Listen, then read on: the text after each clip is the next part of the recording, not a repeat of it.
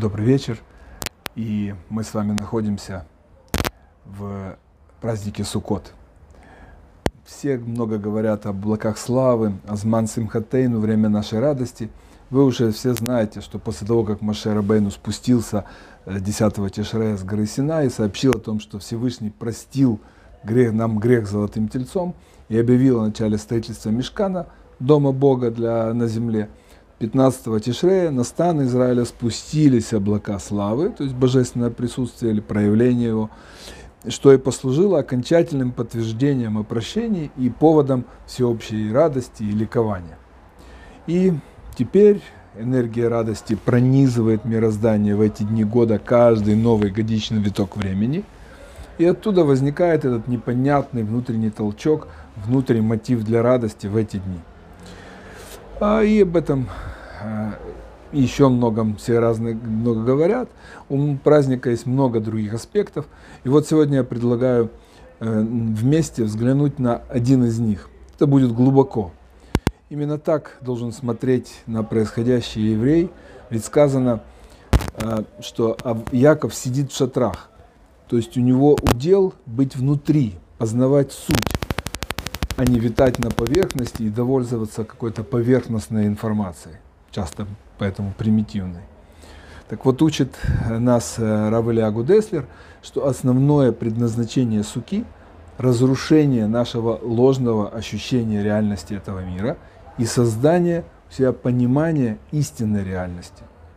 Раби Гудеслер – это наш выдающийся современный мыслитель, учитель, один из духовных лидеров этического движения «Мусар». Он умер вот, в тысяча девятьсот пятьдесят четвёртом году. Но в чем тут дело? Ведь на первый взгляд все просто. Человек летом возвращается, э, выращивает, а осенью собирает э, э, урожай. И после этого чувствует стабильность, уверенность, закрома полны, уверенность в завтрашнем дне, в своих силах. И тогда приходит повеление Всевышнего: в суке живите семь дней. И еврей... Евреи просто выполняют эту заповедь, мицву, повеление Всевышнего, строят суки и живут в них семь дней, семь дней праздника Суккот. И нужно понять, как взаимосвязаны эти две вещи: просто заповедь суки и какая-то истинная реальность. Мы начнем рассуждение, которое сегодня воспринимается как нечто сложное. Хотя для евреев, изучающих Талмуд и способных следить за логикой зачастую сложных дискуссий, такие рассуждения – это начальный уровень. Ну, давайте попробуем. Действительность – это то, что есть постоянно. Если процесс не постоянен, а он был, а потом его не будет, то можно сказать, что его и не было, то нет его действительности. То есть в действительности его нет. Мы знаем и уверены, что этот мир придет к концу. Сейчас он есть, но его не будет. То тогда можно будет сказать, что его и не было. То есть уже только поэтому, по большому счету, он нереален. Но посмотрим разные другие аспекты. Следующий шаг, как говорит, э, любит говорить Рав Михоэль Гитик, э, сука – это символ мира, символ шалом. И облака славы были над еврейским народом в заслугу Аарона, Аарон делал мир между людьми. По одному из мнений, в Талмуде сука – это прототип этих облаков славы. Нужно понять, какая связь между шалом, миром, и аннулированием вот этой действительности, аннулированием реальности. В то время, когда мы аннулируем одну реальность, мы начинаем видеть другую реальность. Всем понятно, когда мы разбираемся в вопросе, начинаем понимать и разрушаем какое-то ложное представление, ложную реальность, мы начинаем видеть по-другому, мы видим, как есть на самом деле. Да, это просто. Мир, шалом между людьми, это еще единство. Тоже это понятно. Но еще иврит, который отражает суть вопроса, то есть он показывает это, потому что шалем, как однокоренное шалом, это полный, цельный, единый шалем. И разрушение мира – это разрушение единства, разрушение цельности. С другой стороны, единство – это и есть истинная реальность, которая заключается в единстве Творца. Это чуть-чуть сложно, но пару слов для ясности. Все мы, люди, животные, все объекты этого материального мира, мы состоим из микрочастичек энергии.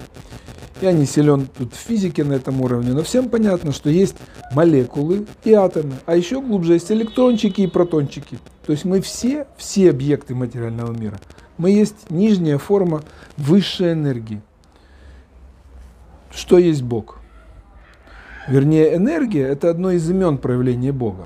Мы все и все вокруг нас – это все проявление высшей энергии, проявление Бога. И для того, чтобы мы и все вокруг существовало, Бог, высшая энергия, должен практически полностью сжать и сократить себя, скрыть себя.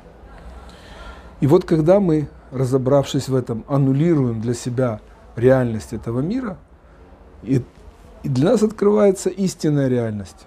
Нет ничего, кроме Творца, кроме этой высшей энергии, в которой мы где-то там частички. Нет ничего, кроме Его воли, которая поддерживает существование этого мира.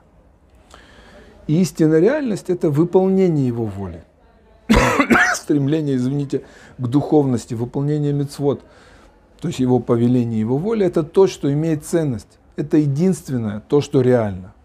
Все остальное не имеет значения и нереально. Мицва – настоящая действительность. Кстати, оттуда и внутренняя радость, ведь выполняя заповедь, еврей радуется, так как он чувствует, что это настоящая реальность. Зайдем с другой стороны. Сначала было единство Творца.